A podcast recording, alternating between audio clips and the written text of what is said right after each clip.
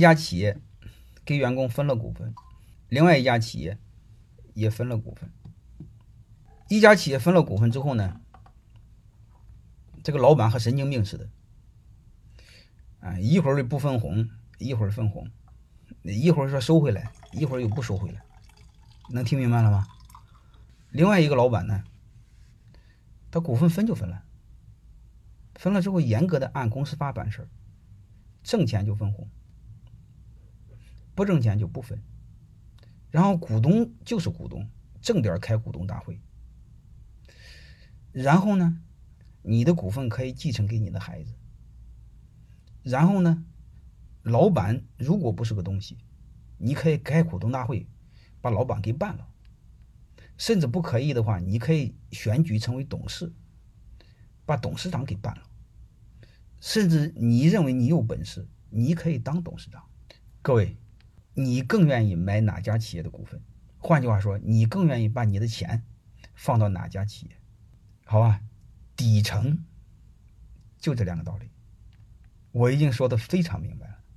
如果我给你总结一下，人只往被尊重的地方去，财富只往被保护的地方去。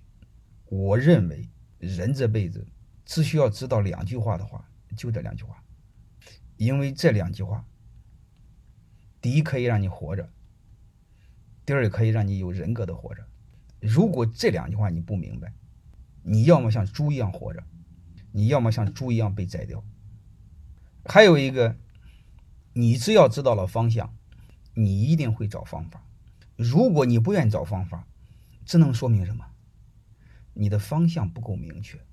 就是我以前专门给你讲过，人为什么会犹豫，这个事儿他没看透。如果这个事儿看透，他一定不犹豫。你会发现这个世界上外科医生是最不犹豫。为什么他不犹豫？他非常明白。我们为什么有时候犹豫？你我们有太多的找太借口，找借口的本质是什么？这个事儿你没看透。当我不能活着的时候，当我吃不饱饭吃不饱饭的时候，我可以像狗一样活着，像猪一样活着，但是只要吃饱饭，我一定要像人一样活着。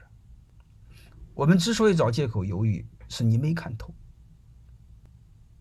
刚才说的，我希望你们自己多思考，好吧？如果我给你问两句话的话，你们只需要记得刚才那两句话：人只往被尊重的地方去。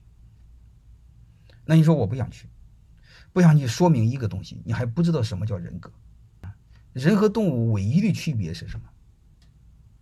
人有精神追求，人要尊严。